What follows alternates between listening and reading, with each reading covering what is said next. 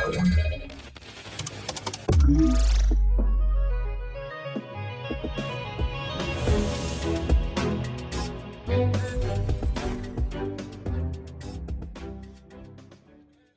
Miałem krótki skok w bok do bardziej tradycyjnych mediów, ale już wróciłem. Przed Tobą 202 odcinek podcastu Cyber Cyber, w którym usłyszysz dawno zapomniany duet Mirek Maj i Łukasz Jachowicz. Dzień dobry, dobry wieczór. Dobry wieczór, dzień dobry. Wi witam drugą połowę dawno zapomnianego duetu. Słyszeć, miło Cię słyszeć, Łukasz, w podcaście Cyber Cyber. Tak kopy lat.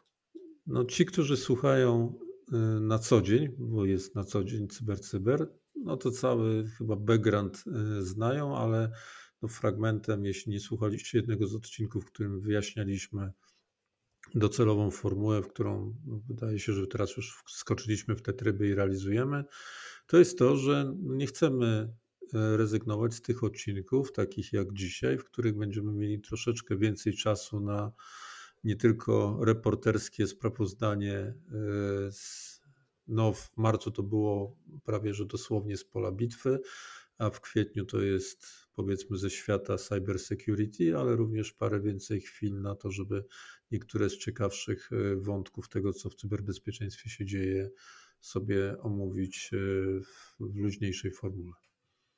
No, efekt jest taki, że dopiero co sobie myśleliśmy o jakimś wstępnym świętowaniu okrągłego odcinka, to nagle tak niezauważenie dwusetny nam przeleciał. No dokładnie tak. Ja dzisiaj nawet rano jeszcze z zespołem rozmawiałem, mówię, to co zbliża nam się dwusetny, a oni nie dwusetny, to właśnie się zbliżył, bo dzisiaj rano e, wyszedł dwusetny odcinek e, Cyber Cyber. Tak, nagrywamy to w czwartek, raport. 12 maja. Tak, nagrywamy to wcześniej, no już straciłem kawałek kuchni, ale to, to zawsze tak było, więc tutaj nie ma żadnego zaskoczenia. A jeszcze jutro przed naszym odcinkiem, który w tej chwili nagrywamy, pojawi się kolejny odcinek reporterski. I w ten sposób wyszło na jaw, że nie słuchasz regularnie. No to zacznijmy. to zacznijmy. Dobrze, no y, jeżeli śledziliście dokładnie media elektroniczne, takie mm, wideo i, i, dźwięk, ale, ale nie w podcaście, to pewnie na mój głos niejednokrotnie natrafiliście, bo najczęściej opowiadałem o Anonymous. W związku z tym, że na tym się skupiałem, to, to, to teraz chciałem od tego zacząć, e, skoro, skoro robimy jakieś takie podsumowanie tego też, e, co się działo w ostatnim czasie. I Mirku, co sądzisz o skuteczności Anonymous? Bo ja mam swoje zdanie i głośno je wypowiadam, ale może mnie przekonasz, że jest inaczej. No bo no kilka dni temu czy, zobaczyli. Czy mogę Cię przekonać, bo jeszcze nie znam. Znaczy, no właśnie dlatego... się Twojego zdania, trochę, trochę, je, trochę je znam, ale. No nie, no, no skoro... jako wiesz, jako dawny aktywista, to powinienem mieć takie zdanie inne niż mam. E, no tak, pewnie, pewnie tak. Pewnie to trochę w Twoją układankę historyczną się nie, nie składa, ale myślę, że masz bardzo dużo powodów do tego, żeby się nie składało, e, bo cała ta akcja, no jeszcze raz, no będziemy tutaj pewnie wracali od czasu do czasu do, do pewnych rzeczy, które robiliśmy w ostatnim okresie, a w szczególności jeszcze raz e, w marcu i w kwietniu, kiedy, kiedy pojawiały się odciny, odcinki serii, którą nazwaliśmy Ukraina ACK, czyli analiza cyberkonfliktu, e, no to właściwie przy wszystkich, a było ich sporo, informacjach, które dotyczyły działalności Anonymous, no to właściwie prawie że zawsze pojawiał się wątek wiarygodności. E, różnie realizowane, tak? To, czy gdzieś tam szukaliśmy potwierdzeń, albo sprawdzaliśmy nawet częściowo w sposób techniczny, czy ogłoszenia, e, które kiedyś dawno nazywaliśmy Tango Down, E, miały rzeczywiście miejsce, albo w jakimś stopniu miały miejsce, bo tutaj e, w tę warstwę działań, operacji takich technicznych, które ja bym, no, myślę, że mieliśmy taką w praktyce e, mocno przedstawioną definicję haktywizmu, prawda, w tym, w tym, w tym, w tym okresie, no to ta, ta skuteczność, znaczy ta, ta wiarygodność tych wszystkich operacji, no, trzeba powiedzieć szczerze, że była na niskim poziomie. Czy wiarygodność tego, że one zostały przeprowadzone Tak, i że że stoją za nim i i kto za nimi stoi, jeżeli zostały przeprowadzone? Bo rzeczywiście teraz to troszkę spadło, ale może dlatego, że w ogóle troszkę spada zainteresowanie niestety tym, co się dzieje za naszą wschodnią granicą. Ale zaraz po wybuchu wojny to praktycznie kilka razy dziennie słyszeliśmy o nowym wielkim ataku, włamywaczy związanych z Anonymous na kolejne jakieś e, elementy infrastruktury y, rosyjskiej. No więc słyszeliśmy o, nie wiem, podmianie sygnału telewizyjnego w całej rosyjskiej telewizji. Słyszeliśmy o wycieku danych e, firmy i tam jakieś tysiące rekordów miały zostać wycieknięte. 10 e, gigabajtów bodajże tego miało być firmy Nestle, która się nie chciała wycofać z Rosji. I y, ja już wielokrotnie o tym w innych mediach opowiadałem, że y, ja bardzo dokładnie to wszystko śledziłem, bo, bo Anonymous mnie interesują już y, od czasów preakta i y, za każdym razem, jak otwierałem, czy tam próbowałem dotrzeć do potwierdzeń takich ataków, to albo się okazywało, że nie jestem w stanie znaleźć takiego potwierdzenia, w sensie wszyscy mówią, że to miało miejsce, pokazują jakieś screenshoty albo i nie, i, i tyle, albo się okazywało, że atak, który miał być jakoby, na wszystkie telewizje rosyjskie, okazywał się atakiem na jakąś bardzo lokalną kablówkę, albo jak w przypadku na przykład wycieku z Nestla, te gigabajty danych okazywały się jakąś testową bazą.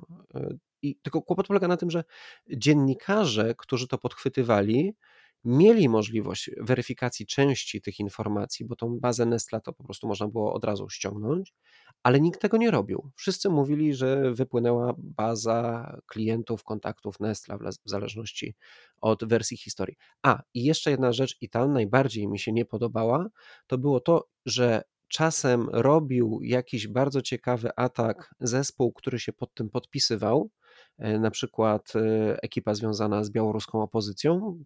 Nie wiem, czy pamiętacie, był taki atak na e, koleje białoruskie, na infrastrukturę tak kolei białoruskiej. Cyberpartyzanci.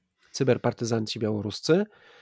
I dosyć szybko sobie to mm, ludzie związani z, z brandem Anonymous też zaczęli mówić, że to, to Anonymous, a nie cyberpartyzanci.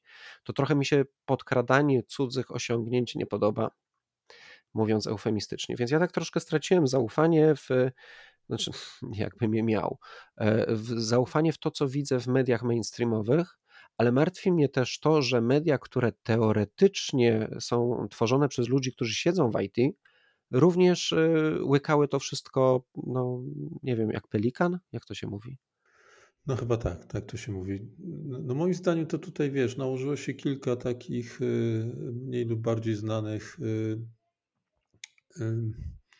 trendów, tak, i które obserwujemy, niektóre z nich y, od lat, jak na przykład ten, o którym wspominałeś w przypadku y, dziennikarzy, tak naprawdę te, tego wyścigu o, po sensację i, i braku y, sprawdzania pewnych rzeczy. To oczywiście w tym natłoku mogło być tak, że nawet jak gdzieś szukałeś potwierdzenia, to na początku ono było, za chwilę znikało. To też trzeba uczciwie powiedzieć, że było to trudne, trud, więc nie, nieraz e, obiektywnie można powiedzieć, że nie było takie łatwe ustalenie e, tego. Natomiast no przede wszystkim to myślę, że tutaj e, ważniejszy jeszcze trend, który na to się nałożył i dlatego to tak wyglądało i do dzisiaj czasami tak to wygląda, no to to, że ta wojna w bardzo dużym stopniu, y, i to dotyczy nie tylko warstwy cyber, ale tej warstwy kinetycznej, y, odbywa się również w obszarze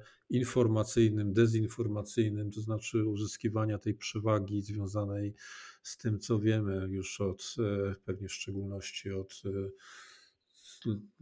wojny w Wietnamie nawet, prawda, gdzie obrazki medialne potrafiły zmieniać losy tego, tego wydarzenia w przeszłości i tak już e, od, od dawna jest i, i, wiadomo, że sygnały, które wypływają z różnych miejsc w dużym stopniu wpływają na postrzeganie jakiejś e, rzeczywistości i wiedzą, wiedzieli o tym zawsze, od zawsze Rosjanie.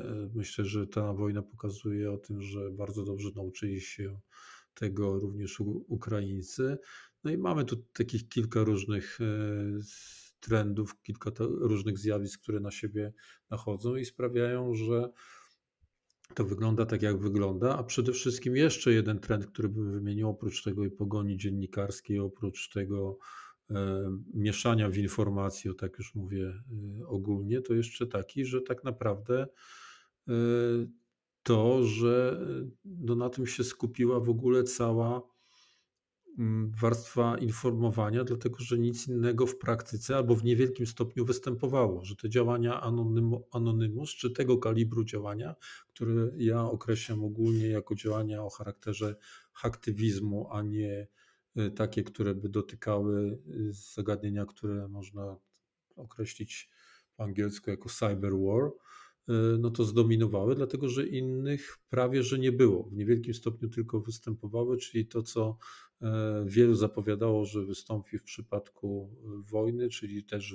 wojna w warstwie cyber, poważna wojna dotycząca ataków na infrastrukturę krytyczną o być może konsekwencjach kinetycznych, to w praktyce nie wystąpiło. Co akurat dla mnie nie było zdziwieniem, ale to jakby już inne, inne zagadnienie, bo tutaj zaproponowałeś temat wiarygodności tego, co robili Anonymous. Ale, taki ale... mieliśmy przykład w pigułce to wszelkich doświadczeń, które z anonimowymi czy z działaniami o charakterze aktywistycznym, aktywistycznym w przeszłości miało miejsce. Ale w ogóle, no skoro już przeszedłeś do tych innych, e, a nie, a nie tylko wiarygodności, bo to o wiarygodności sobie troszkę powiedzieliśmy, e, mnie bardzo zafascynowało porównanie moich notatek sprzed, e, nie wiem, 10 lat obserwacji Anonymous z tym, co się dzieje teraz. Ja sobie kiedyś wynotowałem, na czym polegałaby taka cyberwojna, mm, właśnie z udziałem aktywistów. I, I ja sobie pierwotnie zanotowałem wiele lat temu tak, dezinformacja, i to jest coś, co mamy teraz również. Ataki na infrastrukturę, mamy to, to są chociażby te DDoSy, które moim zdaniem są jedynym udanym, trwającym obecnie, e, znaczy udanym, skutecznym atakiem, rodzajem ataku, do którego rzeczywiście e, takie bardzo duże grupy ludzi się dołączają, którzy się nie, nie znają na technologii. Mamy kradzieże danych, i to było dawno temu i teraz mamy to samo. Wcześniej były to kradzieże danych instytucji związanych z ochroną praw autorskich, a teraz są kradzieże danych e, losowych instytucji rosyjskich, e, wycieki tych danych, e, ataki na dostępność i cenzura, czy też walka z cenzurą. No i generalnie to jest dokładnie to samo, może poza walką z Nie, walka z cenzurą też jest, bo na przykład wysyłanie maili do Rosjan. Także to jest coś niesamowitego, że przez kilkanaście lat istnienia brandu Anonymous te kategorie rodzajów ataków się w ogóle nie zmieniły. To jest ciągle to samo i ciągle największym rodzajem ataku, do którego się dołączają wszyscy, to jest atak typu DDoS. No tak, to nawet, no wiesz, no, mówisz o Anonymous, e, który gdzieś tam próbujemy mm, zaszeregować, e, skategoryzować jako anonimowi, no ale jeżeli wejdziemy sobie na e, stronę, rozumiem, że oficjalną IT Army, IT Army of Ukraine, no to e, jest coś takiego, taka zakładka Start DDoS Info, gdzie są instrukcje, jak przeprowadzać ataki e, DDoS.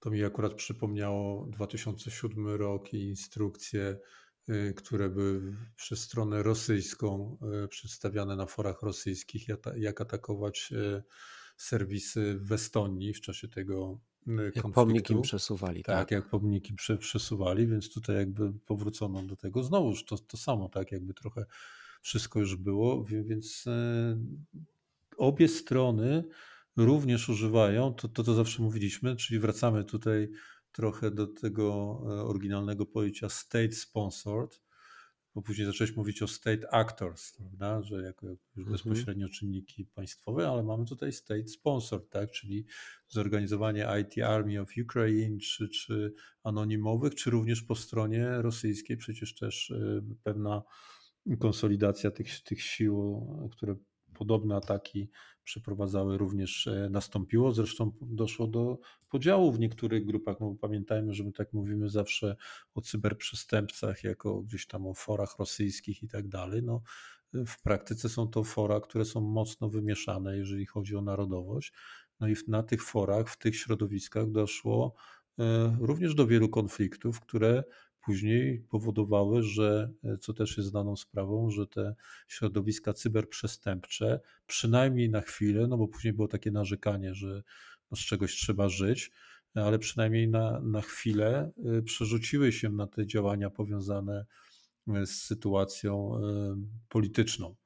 E, więc no to tak jak mówisz, no to jakby tutaj wszystko już było. Co więcej, jest taka ciekawa nowa wypowiedź, e, która e, się pojawiła niedawno. Jej autorem jest dyrektor Cyber Security National Security Agency amerykańskiego Rob Joyce, który mówi, żeby nie lekceważyć tego, co może się jeszcze stać. I co ciekawe, w warstwie cyber. I co ciekawe, on wcale nie mówi o takim zagrożeniu bezpośrednio od, od state actors, tylko właśnie o tych środowiskach, które wspierają poszczególne strony tego, e, tej wojny czy tego konfliktu w cyberprzestrzeni, które mogą się zaangażować do różnych e, ataków. Więc no, no wy, wychodzi na to, że jak do tej pory, bym powiedział paradoksalnie trochę szczęśliwie, tak? bo, bo, to, bo to nie są naj, e, że tak powiem, jeśli chodzi o kaliber najcięższego typu ataki, jak do tej pory główną rolę w, w tej kwestii odgrywają właśnie te, oryginalnie rzecz nazywając state sponsored, a nie state actors. Tak, ja w ogóle e, cały czas podkreślam, jak rozmawiam z różnymi dziennikarzami, że mm, my tak naprawdę nie wiemy, co się dzieje ponieważ już pomijam fakt, że nie potrafimy, my jako ludzie e, techniczni, ale również dziennikarze nie potrafią zweryfikować, czy to, co widzimy i o czym słyszymy, jest prawdą, to jeszcze o wielu rzeczach e, no, po prostu nie wiemy, dlatego że jeszcze nikt tego nie wykrył.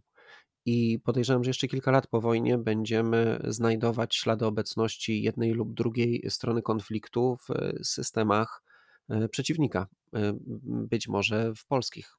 Więc E, to, to, to, to nie jest tak, że w tej chwili Rosjanie skupili się wyłącznie na systemach ukraińskich. Ja myślę, że oni dzielnie pracują nad systemami e, wszystkich państw e, sąsiednich, wszystkich państw natowskich. I, I podejrzewam, że w naszych systemach państwowych oni się również już znajdują i po prostu, kiedy będzie potrzeba, to się zaktywizują. Ale mam nadzieję, że się tego nigdy nie dowiemy. No się, to, też mam taką nadzieję, rozumiejąc ją jako to, że nie zmaterializują się te tak, tak, tak, zagrożenia, z jakiegoś powodu. Ale no niestety, niestety no, zgadzam się z Tobą w 100%. A ja bym nawet jeszcze podkręcił tę, tę śrubkę, jeżeli chodzi o to, kogo one mogą dotyczyć, że one niestety mogą bardziej dotyczyć wszystkich innych e, niż Ukraina, którzy są po stronie ukraińskiej tak, w, tym, w, tej, e, w tej wojnie, które wspierają, wspierają e, Ukrainę.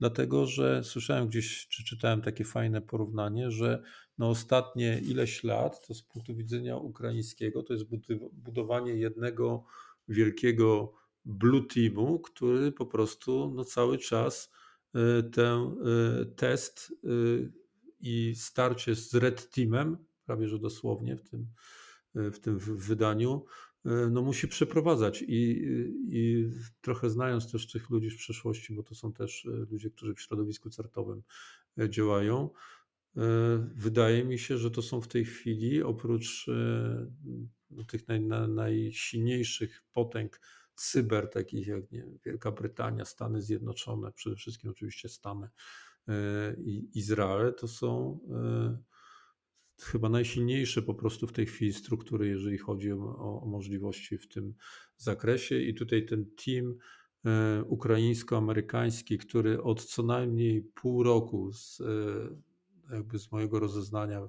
wygląda wspólnie, bardzo intensywnie pracował nad zabezpieczeniem infrastruktury ukraińskiej w pół roku przed 24 e, lutego. E, no to, no to w tej chwili jakby dołącza do, do ekstraklasy e, i, i też dlatego e, to wygląda tak, jak wygląda. To znaczy, że to też nie jest tak, że tych ataków zupełnie nie było. One w dużej mierze, w dużej mierze nie, na szczęście były nieudane.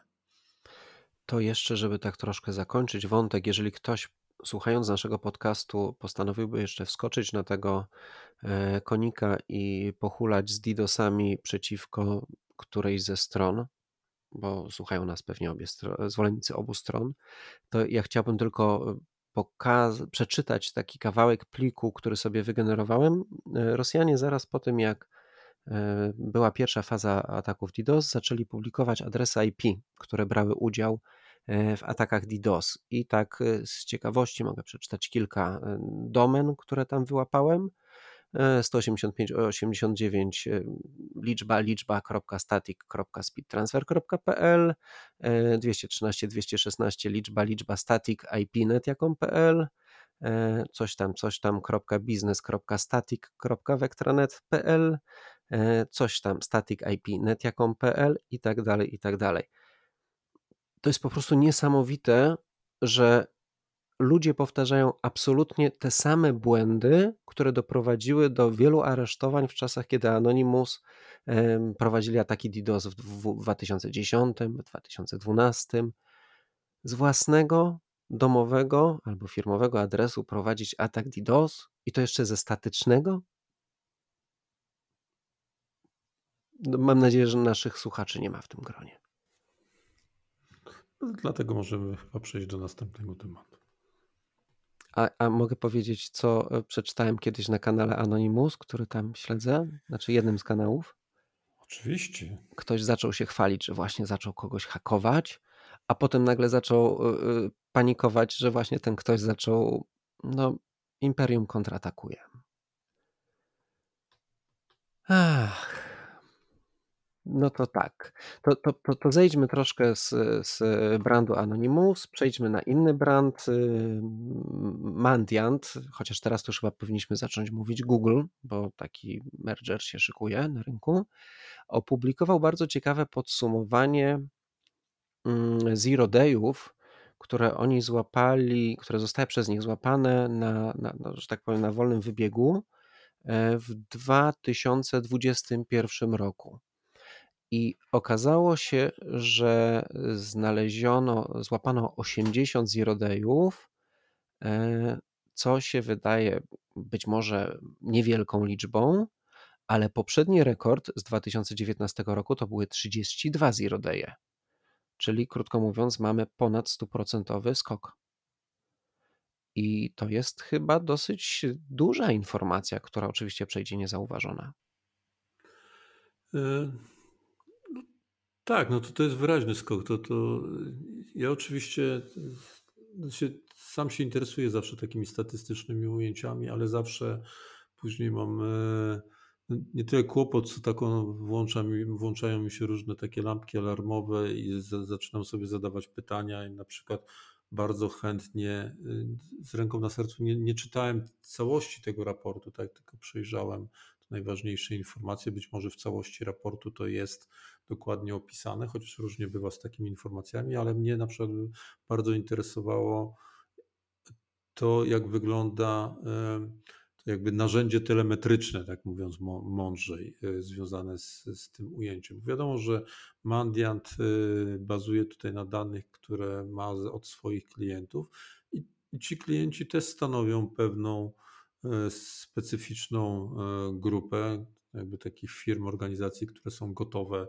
na takie usługi, również finansowo, bo nie są to usługi e, tanie, że to są klienci z pewnych specyficznych sektorów, że to są klienci e, z, wybranych, a nie ze wszystkich e, państw, więc no ja tylko zakładam oczywiście, no, że, że ten ta próbka jest porównywalna, jeśli chodzi o to narzędzie telemetryczne, i tutaj widzimy taki rzeczywisty trend, bo nieraz w takich statystykach e, uczulony jestem, bo sam przez wiele lat e, jakby lidowałem takim przedsięwzięciom pod tytułem raporty zbiorcze. E, w momencie, kiedy jeszcze na przykład do dzisiaj wychodzących, a właśnie mamy nową, nową edycję raportu CERT Polska, ale gdzieś tam kiedyś miałem okazję inicjować takie, takie raporty jeszcze pewnie gdzieś 20 lat temu albo i wcześniej. I, I, wiem, że często na takie wyniki wpływają po prostu różne zmiany związane ze zdolnościami, na przykład do wykrywania jakichś incydentów. Więc to, że dzisiaj mamy 80, a dwa lata temu mieliśmy 32, no i mniej więcej tyle samo e, nie 2, 3 lata temu, a 2 lata temu było 30, a, a rok temu 80, to może również oznaczać, że tu pewne zdolności na przykład do wykrywania tego się powiększyły i dlatego taki, taki jest e, skok. Wiesz co, no myślę, że rzeczywiście tak by było. Znaczy, to nie jest tak naprawdę raport, to jest takie krótkie podsumowanie. Jak Mandiant wypuszcza raport, to jest taka lektura na dużo stron. E, to tutaj czegoś takiego nie ma. Tu jest parę ciekawych statystyk zebranych. I druga statystyka, która się w tym samym tekście znajduje, pokazuje, że w dalszym ciągu za większością tych zero dayów e, stoją państwowi gracze, ale zanotowano duży wzrost aktorów motywowanych finansowo, czyli ransomware'owcy. I kiedy e, jeszcze parę lat temu to, to jedynym ransomware'owcem, który był takim dużym, to, była, to był państwowy ransomware'owiec, to była po prostu Korea Północna, no to teraz to są głównie przedsięwzięcia prywatne, że się tak e, to, to, to określę, więc e, jest pewna zmiana jakościowa i oni też próbują odpowiedzieć na pytanie, skąd to się wzięło. I, i to, te, te, te, te, te tezy E, te hipotezy są bardzo ciekawe, bo po pierwsze to są takie oczywiste rzeczy, e, że mamy więcej mm, różnorodnego oprogramowania u siebie, ponieważ są te wszystkie urządzenia, kamerki, których jeszcze niedawno nie było, kamerki, inteligentne lodówki i te wszystkie zabawki, ale też zmienił się troszkę rynek zero dayów, e, o którym zresztą taka świetna książka wyszła. Sięgnę po nią bo akurat mam ją pod ręką. E, Nicole e, Perlorth napisała This is how they tell me the world ends. Jest to też po polsku, tylko wymyślili jakiś taki tytuł, co nie jestem w stanie zapamiętać, ale nie jest tytułem oryginalnym, przetłumaczonym. I e, generalnie hipoteza autora z Mandianta jest taka, że to nie tylko jest ta zmiana technologiczna, że jest po prostu więcej różnorodnych rzeczy, więc siłą rzeczy jest więcej zero dayów, ale też to, że się zupełnie zmienia rynek e, zero dayów i jest więcej brokerów, u których można kupić e, informacje o błędach, i w związku z tym, że się pojawiło więcej brokerów i łatwiej te informacje sprzedać, to więcej researcherów sprzedaje takim brokerom swoje mm, wyniki pracy. No i siłą rzeczy one trafiają na rynek y, jako, jako exploity, czy jako elementy jakichś y, ataków. A, ja bym do tego jeszcze dodał jedną rzecz, o której zdaje się tu się nie pisze, a mi się wydaje, że, że jest istotna. To bym to nazwał takie zjawisko pod tytułem zarządzanie repozytorium zero-dayowym. E, co przez to rozumiem? No otóż e, no tutaj jak sobie zaczynamy mówić o tych zero dayach, no to znowu padają te same nazwy. Rosja, Chiny, Korea Północna.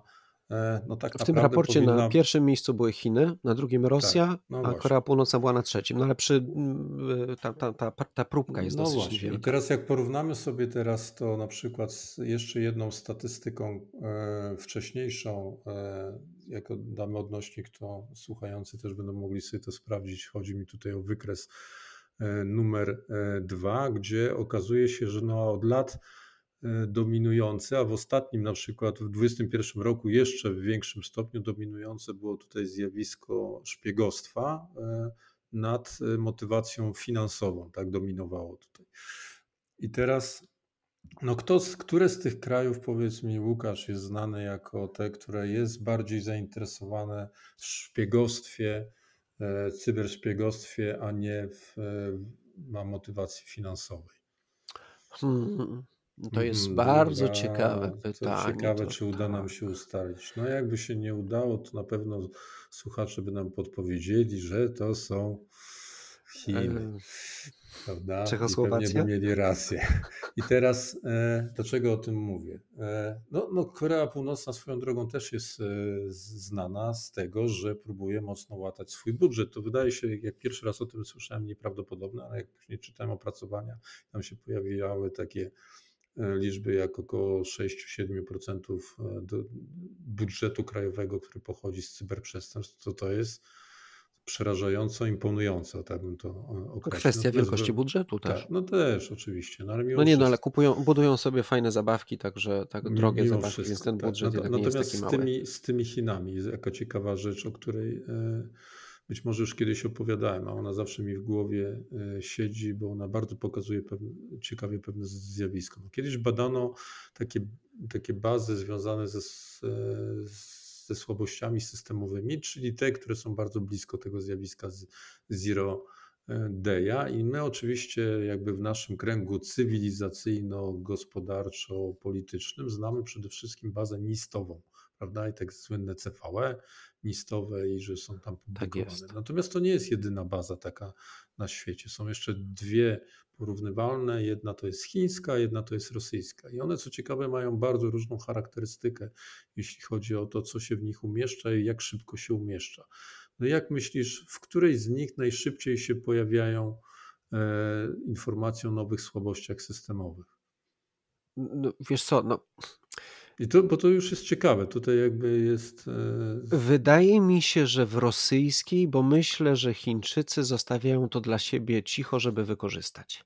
A, a widzisz, e, i dobrze pomyślałeś, jeśli chodzi o Twoje e, zdanie, ale oni robią jeszcze bardziej sposób skrajny i też poniekąd trochę podstępny, bo otóż okazuje się, że właściwie tak statystycznie, znowuż wiemy, statystyka to jakie, jakie ma swoje różne właściwości, ale statystycznie to najszybciej te słabości pojawiają się właśnie w bazie chińskiej, ale okazuje się, że to jest też ta baza, w której nie pojawiają się wszystkie. E, I to jest nawiązując do tego twojej e, drugiej części twojej e, wypowiedzi, ponieważ niektóre są jakby utrzymywane właśnie jako na potrzeby zero dayów i myślę, że no w tej charakterystyce tych, tych motywacji, w momencie kiedy połączymy sobie te, te trzy informacje, czyli co jest wykorzystywane, co jest publikowane, jaki jest dominująca motywacja, czyli cyberszpiegostwo i tego, że mamy najwięcej tego, e, tych zero dayów właśnie z Chin, no to zaczyna się to układać w logiczną, e, w logiczną e, całość. Więc ja, tutaj dla mnie jakby dużego zdziwienia nie ma. Natomiast wracając do tego przyrostu, no bo to jest jakby tym triggerem naszej rozmowy, no to dla mnie jednak pozostaje podstawowe pytanie, na ile w tym raporcie Mandiant mówi halo, zobaczcie, jesteśmy w stanie halo, zobaczcie, jest coraz więcej zero dayów, czy mniej lub bardziej świadomie ten, ten komunikat powinien brzmieć halo, zobaczcie, Mandiat jest w stanie wykrywać coraz więcej zero dayów, bo chyba to, że jest ich jeszcze więcej niż 80 w zeszłym roku, no to chyba nie mamy wątpliwości. Uważni słuchacze naszego podcastu wiedzą, że mamy kogo o to zapytać i myślę, że o to zapytamy. Tak, to tylko nie, zobaczymy, jaką odpowiedź uzyskamy. Nie twierdzę, że ona będzie miała jakieś, jakąś ściemę zawierała, tak? tylko że to po prostu jest trudna, trudna odpowiedź na to pytanie. Jest to prawdą. Dobrze, to myślę, że na zakończenie zadałbym Ci jedno proste pytanie. Czy ufasz swojemu komputerowi? Czy ufasz, że jeżeli, nie wiem, naciśniesz e, przekreślony mikrofonik w aplikacji do telekonferencji, to ten mikrofonik rzeczywiście się wyłączy. Sprecyzowałeś, tym bardziej mi łatwiej jest podpowiedzieć, że, że nie ufam. Też pewnie wiem dlaczego, bo przygotowując się do tego, podesłałeś mi fajny link do raportu, w którym powinien się do, z którego mogłem się dowiedzieć, o czym zresztą wcześniej e, słyszałem. No A przeczytałeś jest... raport, czy tylko abstrakt? Wiesz co, ja, y, ja słyszałem już o tym y, parę razy, mówiąc tak przewrotnie, jakby nic tutaj nie ujmując, mam nadzieję, naszej rozmowie. Dla mnie to nie jest wielkie wydarzenie, nie jest jakąś wielką sensacją i nie jest też e, aż tak interesujące, dlatego że ja tą, to, to Zero Trust staram się gdzieś tam mieć w głowie cały czas do swojego, do swojego komputera, ale tak sobie starałem sobie wyobrazić właściwie, dla, skąd takie w ogóle poczucie, że powinien, powinienem e, ufać, bo ja jeszcze bym powiedział tak, zobacz, tu mamy jakby ciekawe zjawisko, bo e, ja teraz dosłownie mogę sobie wziąć i niezależnie od tego, czy kamerę mam włączoną, czy nie, to mogę ją po prostu wyłączyć, że tak powiem, fizycznie, tak? bo sobie po prostu tak. ekranik nasunę na nią. No na mikrofon, to jakbyśmy zrobili takie, e, to, taką ankietę, czy ktoś, kto wie, gdzie ten jego mikrofon jest E, żeby go na, na nie wiem, plasteliną na przykład zakleić, tak? Albo, albo zamontować inny sprytny system takiego e, systematycznego go wyłączenia, no to by był pewnie kłopot, tak? Bo, zaraz może się okazać, że to wcale nie jest jeden mikrofon, e, a już w ogóle nie wiadomo, jak, jak tam do niego dociera dźwięk. Po prostu nie ma takiego zabezpieczenia, a to jest po prostu E, no, tym, o tym, czy on jest włączony, czy nie wyłączony, decyduje po prostu soft.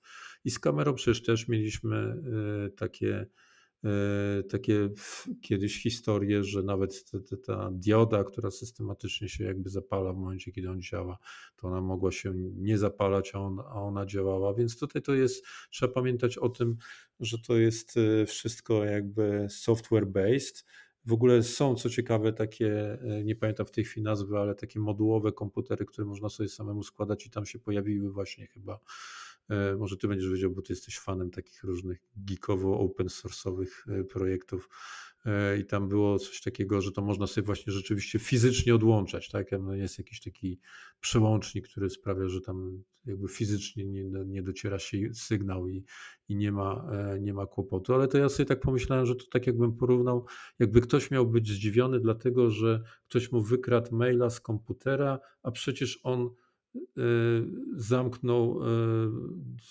y, program od poczty elektronicznej. No to jakim cudem?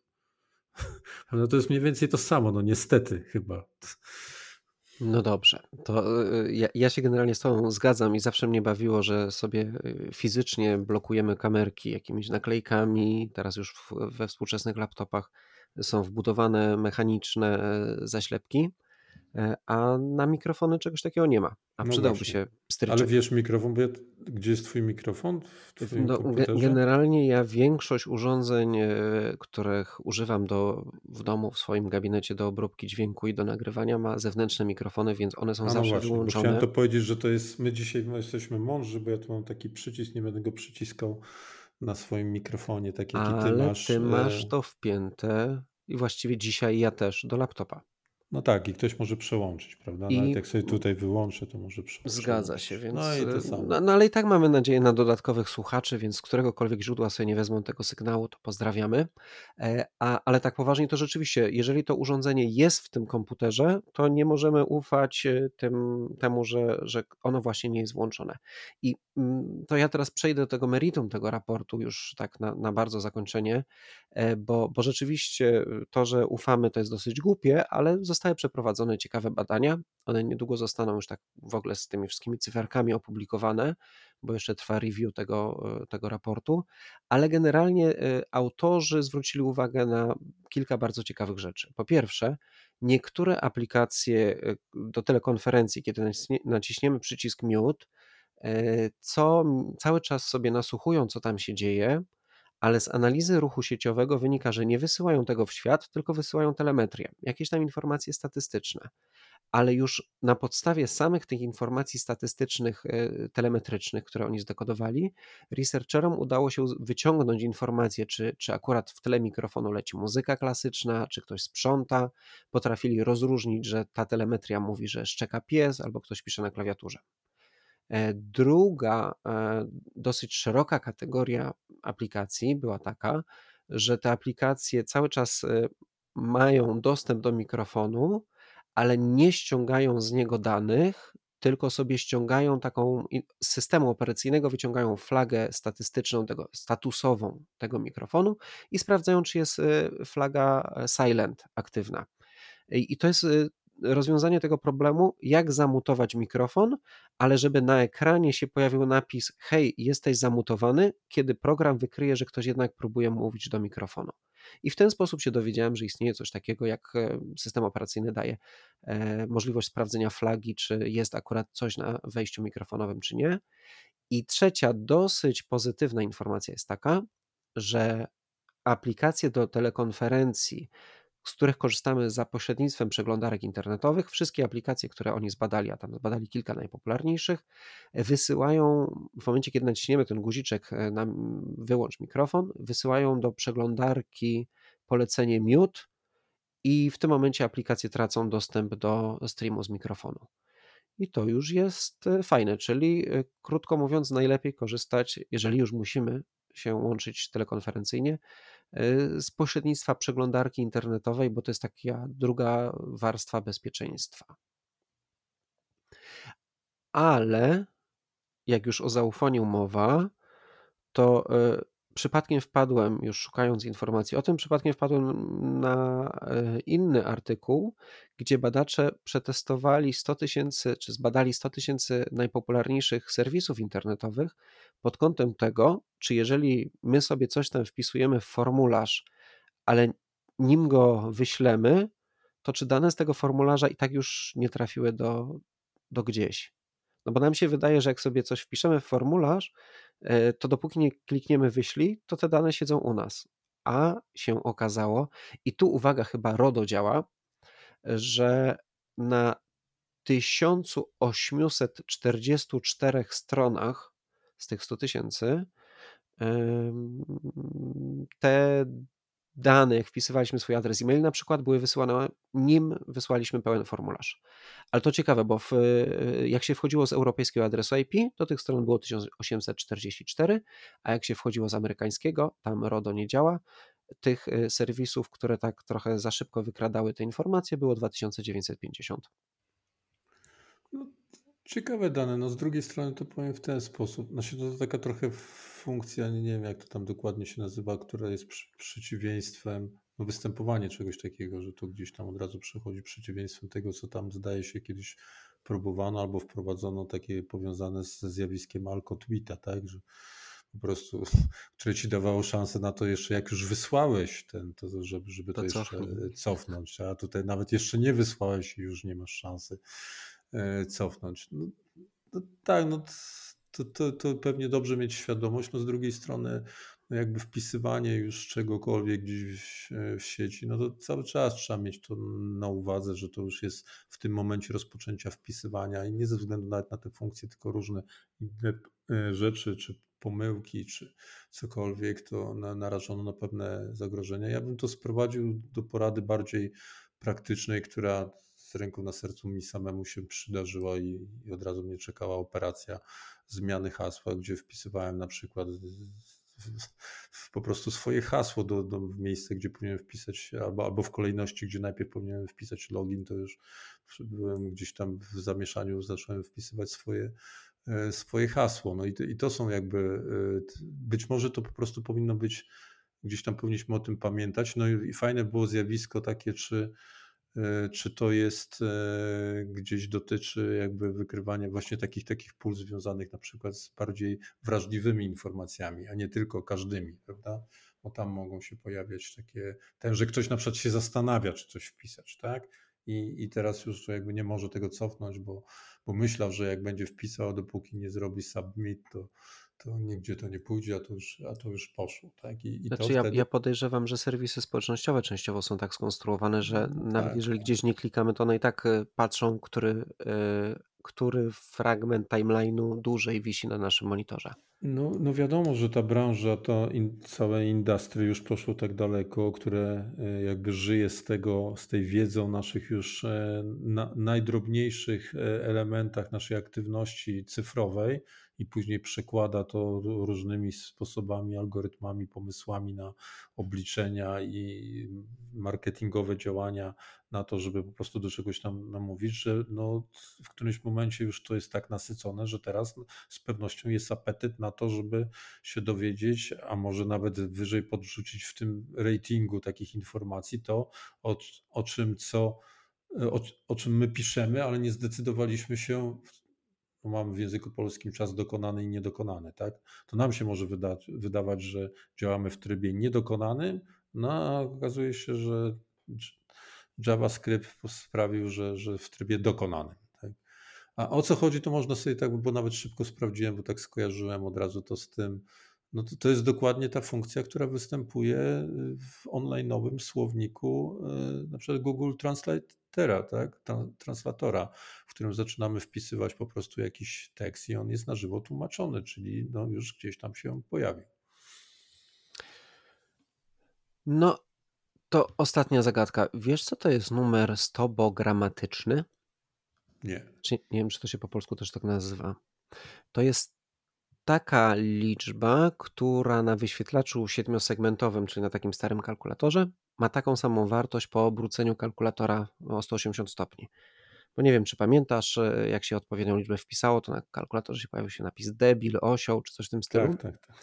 No to 202 e, jest jedną z liczb, która ma taką samą wartość po obróceniu o 180 stopni. Tak się zastanawiałem, z czym mi się kojarzy numer dzisiejszego odcinka, poza tym, że było kiedyś Studio 202 e, w Radiu Wrocław, ale miało swoje programy w Trójce Radiowej.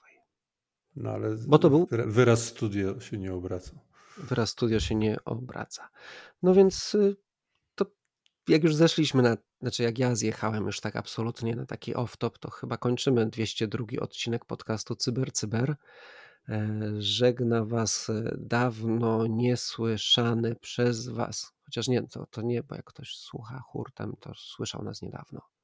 Dawno nie mówiący w tym, w tym zestawieniu, duet y, Mirek Maj i Łukasz Jachowicz.